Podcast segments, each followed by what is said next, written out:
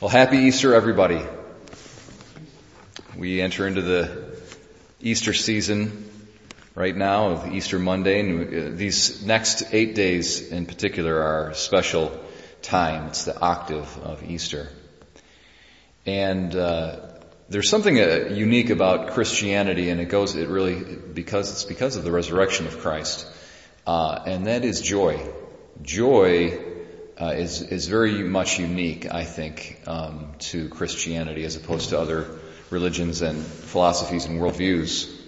Uh, we have Mary Magdalene and the other Mary here. It says they're fearful yet they're overjoyed, overjoyed, and the joy that Christians um, have uh, is really a share in Christ's own joy. Okay? So if we look in our first reading, St. Peter's preaching on the day of Pentecost, and he's citing a psalm, and this psalm is fulfilled in Christ. It's true of Christ. And so it says, um, uh, you have made known to me the paths of life. You will fill me with joy in your presence. You will fill me with joy in your presence. And then our responsorial psalm is the same psalm. It's Psalm 16. Therefore my heart is glad and my soul rejoices. My body too abides in confidence. You will show me the path of life, fullness of joys in your presence, the delights at your right hand forever. I think of a passage too as well from uh, the epistle to the Hebrews where it says that Christ, for the sake of the joy set before him, he endured the suffering of the cross. So it was for the joy that he had uh, before him on the other side of the cross, but actually also really through the cross as well. If you think about how amazing of a thing that is that that uh, Jesus, in the midst of his suffering uh, and most terrible suffering that anybody could have ever undergone, um, there was still a sense of joy. That's that's the amazing thing about joy. I'm sure his joy was much more probably I, would imagine it's much more intense after, you know, the, the passion. But nonetheless, they're not mutually exclusive. Suffering and joy can both exist together. That's a remarkable thing about joy. That's not true of pleasure. Okay, pleasure is very distinct from joy. You can't suffer and have pleasure at the same time unless you're, well, maybe a sicko or something like that. But, um, so, so suffering, basically, because it has to do with pain, pain and pleasure are opposites. But uh, joy is something that can um, exist in the midst of suffering because it's a spiritual reality. And uh, there's many sources of joy for us as Christians, but I think here's just one. I think uh, I'll just touch upon something interesting. Um, this is a psalm that's speaking about Christ's resurrection, but it's also speaking about Holy Saturday when he laid in the tomb as well. It says, um, you will not abandon my soul to the netherworld. Okay, so Christ's soul descended to hell um, and was there on, on, Holy Saturday before his resurrection. It says, "Nor will you suffer your Holy One to see corruption." Uh, I think it's a little known part of our Catholic faith that Christ, when he laid in the tomb, his body did not decay. Okay, neither did the Blessed Mother's body decay, and then of course she was risen from the grave as well.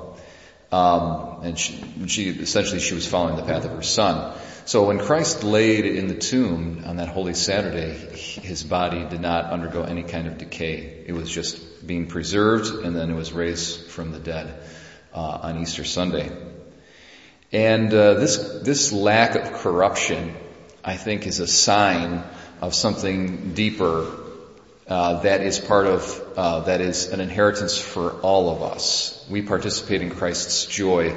We also participate in His incorruption as well. And uh, there's incorruption in a bodily sense, but I think there's a deeper incorruption, and that's the source of our joy. Um, incorruption is essentially uh, synonymous with integrity. And the person who's not corrupt, they have, they're an integral person. So if you think about that word integral, integrated, everything fits together and it's, it's a whole. It works, it's unified, and it's strong. And uh, whenever we go against our conscience, we're dividing ourselves because we've got a part of us saying, you shouldn't be doing this, and a part of us is saying, I am doing it, so we're divided.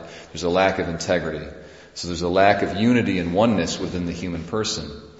And even before we can really have deep, meaningful um, relationships with other people, we we have to be an integral whole in and of ourselves. We have to be free of corruption. We have to have a clear conscience. And there is uh, nothing that is a stronger foundation for joy than a clear conscience. You can't, you really just, you can't fake that, you can't reproduce it, you can't bottle it, you can't package it, you can't produce it mechanically or artificially.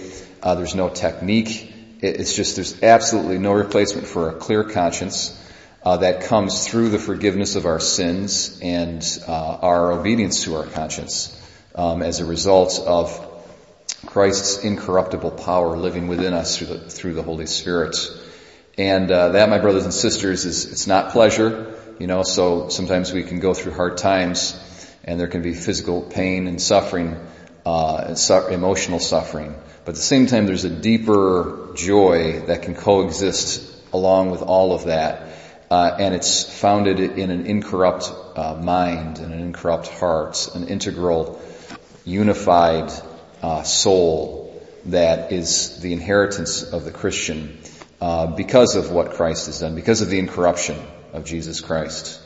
And uh, that, my brothers and sisters, is certainly one of uh, uh, one of the most important sources of joy for us Christians.